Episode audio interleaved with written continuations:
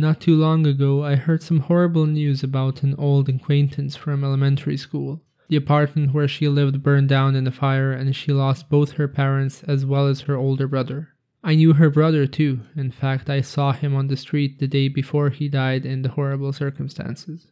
To think at that moment that such a horrible and gruesome fate awaits him not a full day later. Like me, he was in his twenties, his whole life ahead of him. But perhaps the true casualty of this accident is his sister, who was left without her whole family and a roof over her head, all the while being unemployed.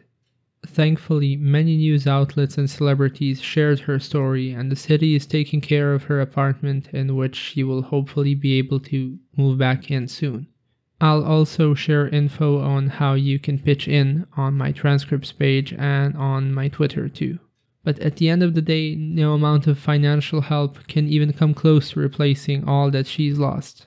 It makes me think about our impermanence and how our lives can end at any point without a warning of any kind. How fragile our existence is, and that perhaps we should try and make the best of it while we're here.